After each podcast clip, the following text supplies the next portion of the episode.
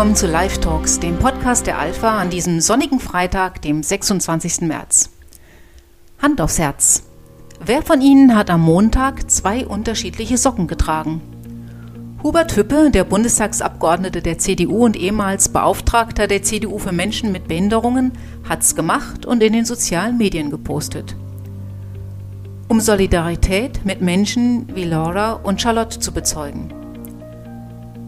Laura und Charlotte sind zwei freundliche junge Frauen. Sie lächeln in die Kamera, sprechen selbstbewusst mit dem Reporter und vermitteln in deutlichen Worten ihre Botschaft an den Europäischen Gerichtshof für Menschenrechte.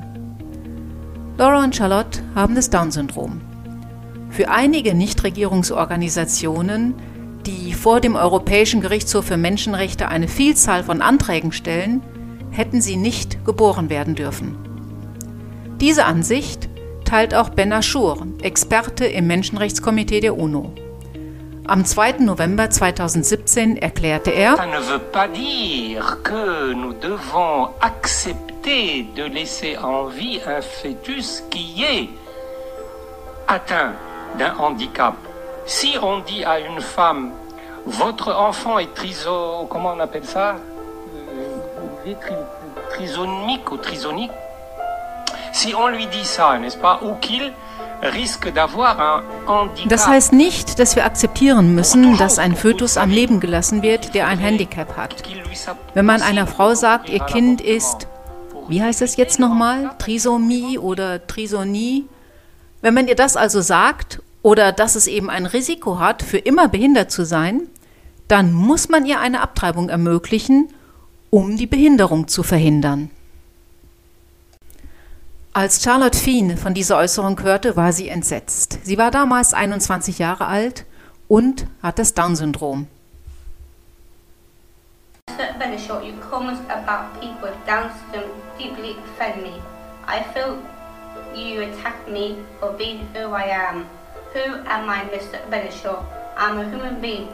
Mr. Ben Aschur, Ihr Kommentar hat mich zutiefst getroffen. Ich fühle mich angegriffen für das, was ich bin. Wer bin ich, Mr. Ben Aschur?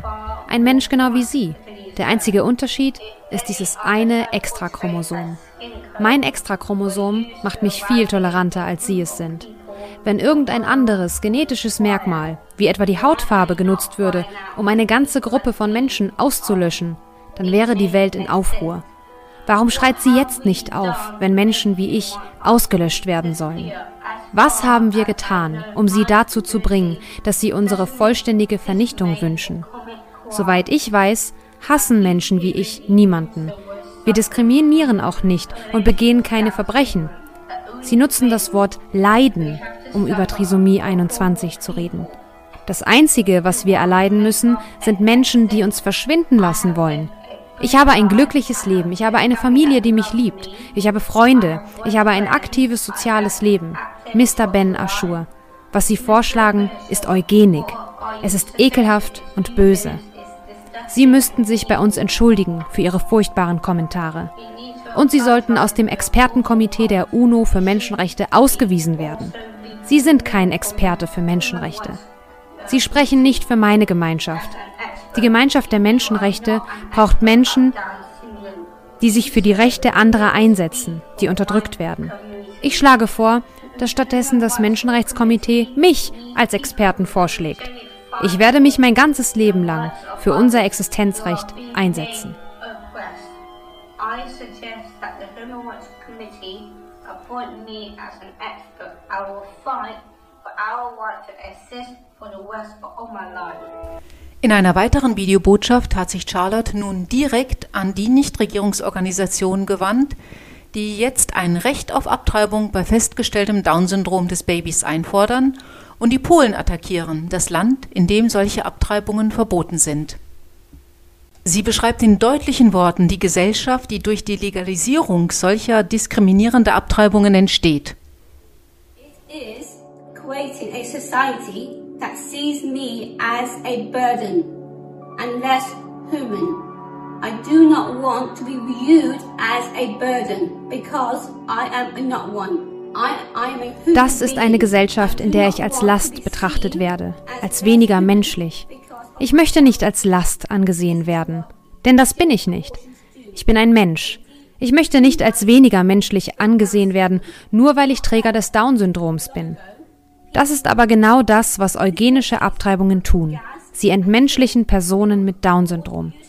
Es ist noch gar nicht so lange her, dass Menschen mit Behinderungen vergast und ermordet wurden, weil man sie als unwertes Leben betrachtete. Wer findet, dass Menschen wie ich es nicht verdienen, geboren zu werden, der findet auch, dass wir keine Erziehung verdienen, keine Gesundheitsvorsorge, keine Anstellung oder irgendein anderes Recht.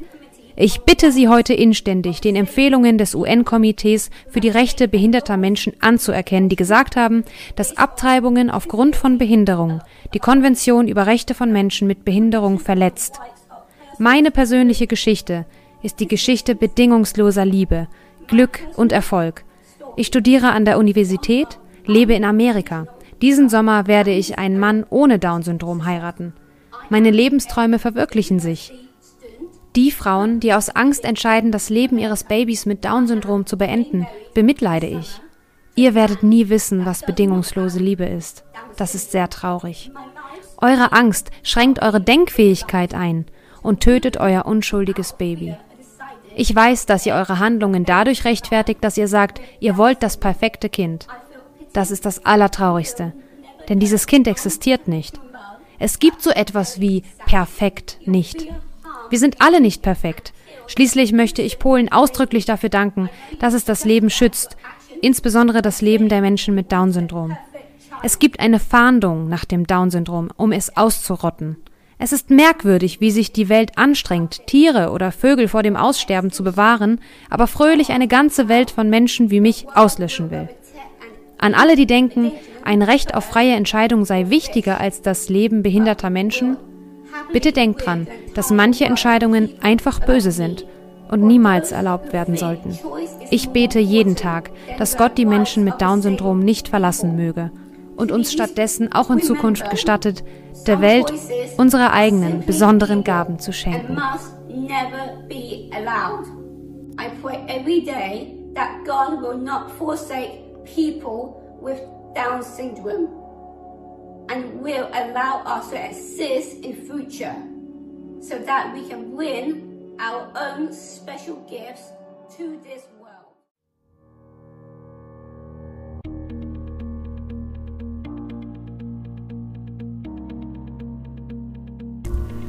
Am 21. März dieser Woche, also am Montag, dem Welt-Down-Syndrom-Tag, hat eine Gruppe ehemaliger Richter des Europäischen Gerichtshofs für Menschenrechte gemeinsam mit Richtern des Interamerikanischen Gerichtshofs für Menschenrechte und mit UN-Sachverständigen den Europäischen Gerichtshof für Menschenrechte aufgefordert anzuerkennen, dass die eugenische Abtreibung von Kindern mit Down-Syndrom verboten werden kann und aus Respekt vor den Rechten behinderter Menschen auch verboten werden muss. Die gleiche Aufforderung ging an den Europäischen Gerichtshof. Dieser Schritt ist ein absolutes Novum in der Geschichte des Europäischen Gerichtshofs. Es ist das erste Mal, dass ehemalige Richter in dieser Weise beim Gerichtshof aktiv geworden sind. Und es ist auch das erste Mal, dass die Frage der eugenischen Abtreibung in einer derart direkten Weise gestellt wird.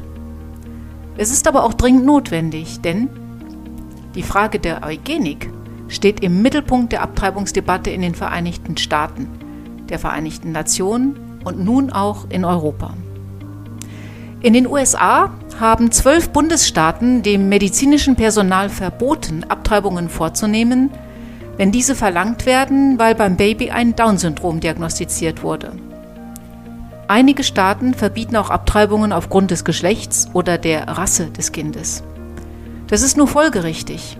Es kann ja nicht sein, dass im Geburtsland der Black Lives Matter Bewegung Straßenschlachten geführt werden unter Toleranz durch die Öffentlichkeit oder die Medien, um die Diskriminierung aufgrund einer bestimmten Hautfarbe endlich zu beenden, und auf der anderen Seite in Krankenhäusern und Abtreibungseinrichtungen Schlachten gegen das ungeborene Leben von Menschen geführt werden, die ebenfalls einer gesellschaftlichen Idealvorstellung von einem bestimmten Genpool zum Beispiel nicht entsprechen.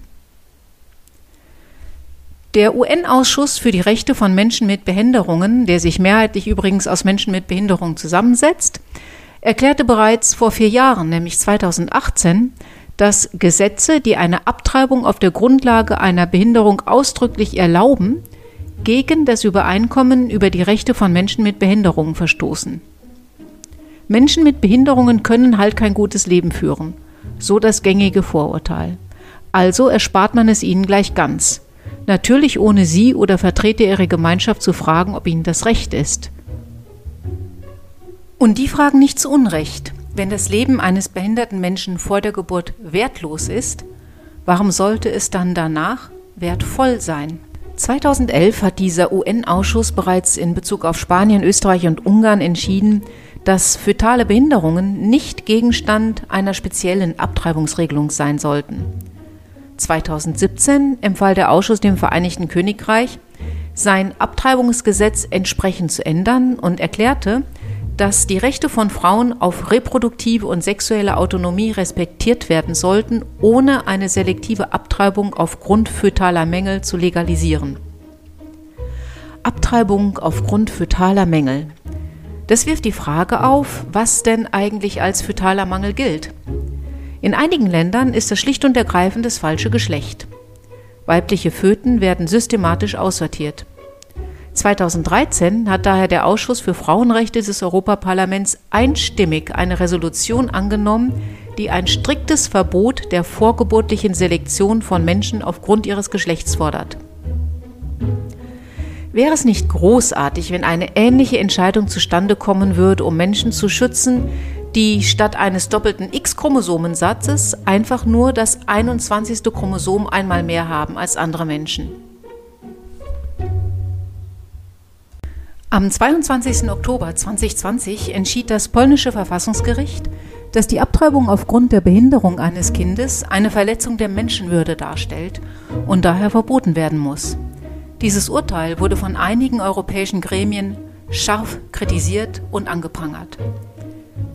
In Polen wie in den Vereinigten Staaten ergreifen dieselben Abtreibungsbefürworter rechtliche Maßnahmen, um, ganz im Gegensatz dazu, ein Recht auf eugenische Abtreibung zu garantieren, manchmal sogar bis zur Geburt. Das ist in Frankreich bereits der Fall und auch bei uns möglich.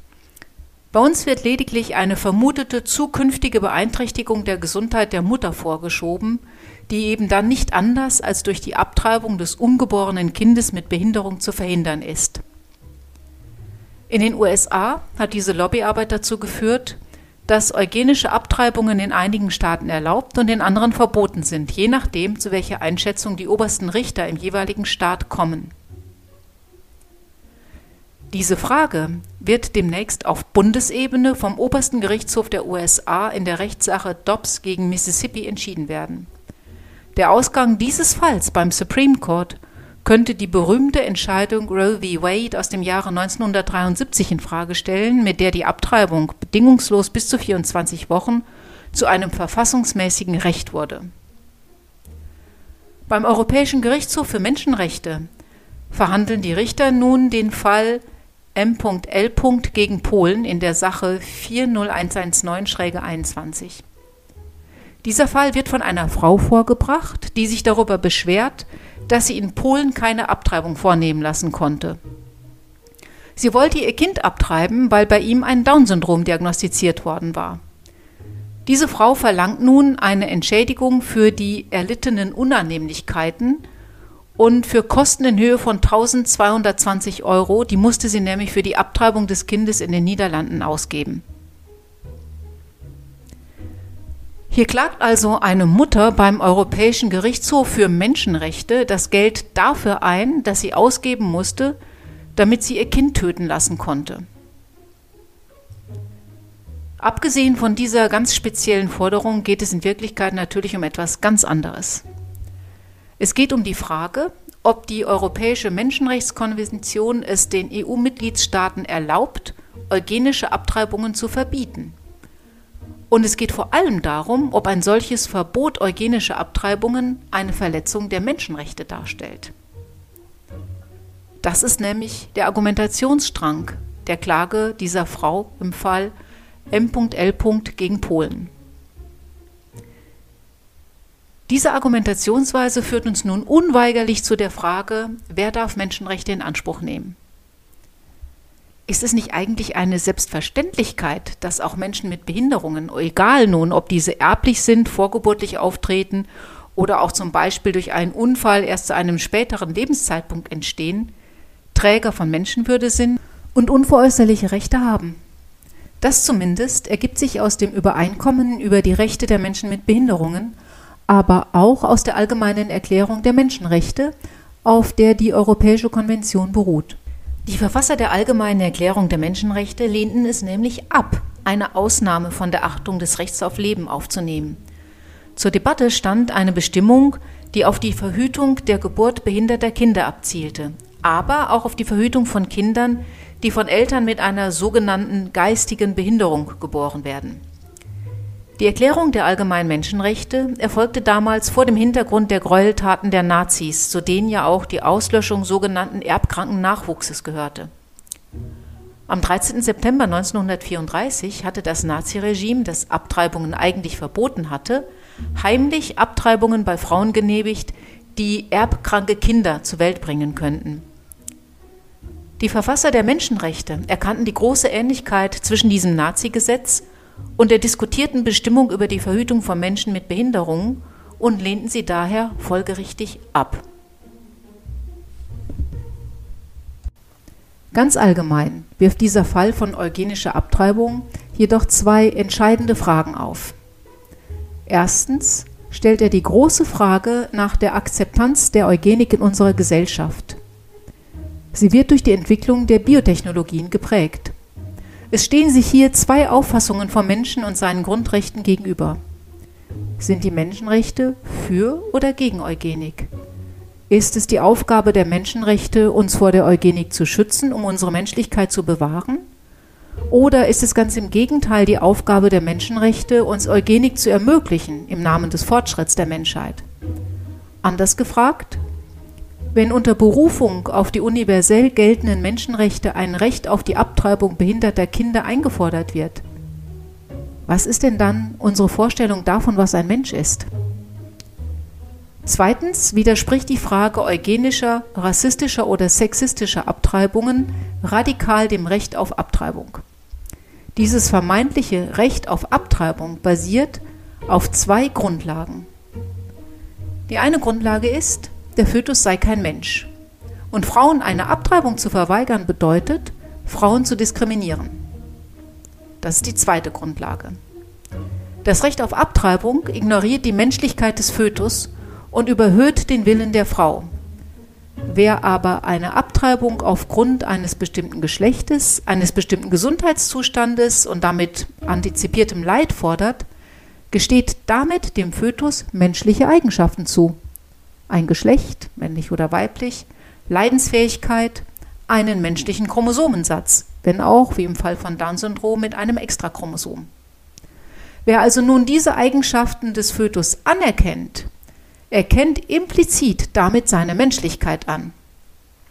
Und wer nun fordert, einzig der Wille der Frau dürfe über das Leben dieses Menschen bestimmen, erkennt damit an, dass diese Frau dann aus diskriminierender Absicht heraus handelt eine Absicht, die durch die Menschenrechte im Allgemeinen verboten ist. Das bringt die ganze Logik eines vermeintlichen Rechts auf Abtreibung ins Wanken.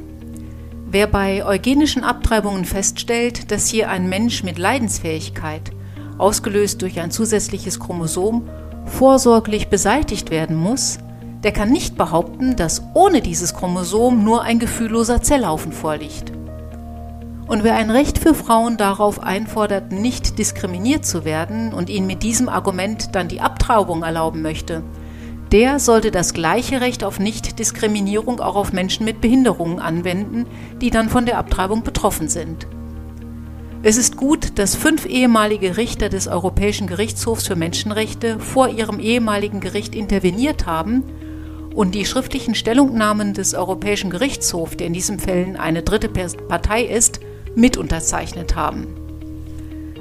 Der Europäische Gerichtshof für Menschenrechte wird nun also über folgende Frage entscheiden müssen. Gibt es ein Recht darauf, ein Kind abzutreiben, weil es das Down-Syndrom hat? Diese Forderung wurde in Klagen gegen Polen erhoben, das sich dafür entschieden hat, die Diskriminierung zwischen ungeborenen Kindern zu verbieten. Mit oder ohne Down-Syndrom, mit oder ohne Behinderung, diese Kinder haben alle die gleiche Würde. Was wollen die Richter erreichen? Ziel ist es, den Europäischen Gerichtshof für Menschenrechte dazu zu bringen, sich dem UN-Ausschuss für die Rechte von Menschen mit Behinderungen anzuschließen. Dieser stellte fest, Gesetze, die eine Abtreibung auf der Grundlage einer Behinderung ausdrücklich erlauben, verstoßen gegen internationales Recht. Ziel ist es sicher auch, Polen den Rücken zu stärken. Ähnlich wie in Irland versucht die Abtreibungslobby hier massiv, tragische Einzelfälle von Frauen, die während einer Schwangerschaft verstorben sind, zu nutzen, um ein weitreichendes Recht auf Abtreibung zu erzwingen. Wir haben darüber bereits berichtet. Wer aber das Verbot der eugenischen Abtreibung in einen Zusammenhang mit Frauenrechten stellt, betrügt die Menschen. Hier geht es nicht um die Gründe, die üblicherweise für eine Abtreibung angeführt werden, wie beispielsweise Vergewaltigung, Gefahr für die Gesundheit oder das Leben der Mutter oder einfach deren Recht auf freie Entscheidung im Falle einer ungeplanten Schwangerschaft. Hier geht es um eine Eigenschaft des Babys, die nichts mit der Mutter zu tun hat. Hier liegen in aller Regel geplante, gewollte Schwangerschaften vor, bei denen einfach das gewünschte Resultat, ein möglichst makelloses Kind, verfehlt wird. Die Abtreibung ist dann kein Versuch der Familienplanung oder eine Reaktion auf ein gesundheitliches oder soziales Bedürfnis der Frauen. Sie ist eine bewusste Wahl zwischen gesunden Kindern und kranken oder behinderten Kindern. Bei der Abtreibungsdebatte selbst die im Rahmen von vermeintlichen Frauenrechten geführt wird, wird generell ein Recht darauf, geboren zu werden, verweigert. Im Falle der Abtreibung von Menschen mit festgestellter Krankheit oder Behinderung geht es um etwas anderes. Hier werden diese Menschen konsequent, weil sie so sind, abgelehnt und aussortiert. Das nennt man Eugenik und sie ist vor der Geburt nicht weniger menschenverachtend und entsetzlich wie danach. Und sie ist heute genauso schockierend wie damals. Im Englischen wird gar nicht mehr von Handicapped Children gesprochen, Kindern mit Behinderungen, sondern von Special Needs Kids, Kindern mit besonderen Bedürfnissen. Das lenkt den Fokus weg von irgendwelchen Unzulänglichkeiten und hin auf uns, die wir diesen Special Needs, diesen besonderen Bedürfnissen zu entsprechen haben. Das lenkt den Blick auf uns, die wir mit diesen Menschen umgehen. Die amerikanische Webseite Firefly hat Mütter von solchen Kindern, Special Needs Moms, danach gefragt, welches ihre Lieblingslieder sind. Der Top-Hit? Don't You Worry Child von Swedish House Mafia. Sorge dich nicht, Kind. Schau, der Himmel hat einen Plan mit dir, lautet der Refrain. Arbeiten wir daran, dass dieser Plan nicht bei Millionen von Menschen durchkreuzt wird.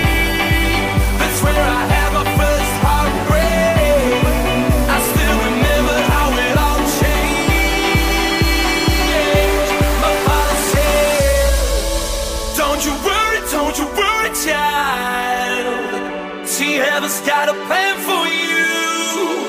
Don't you worry, don't you worry now.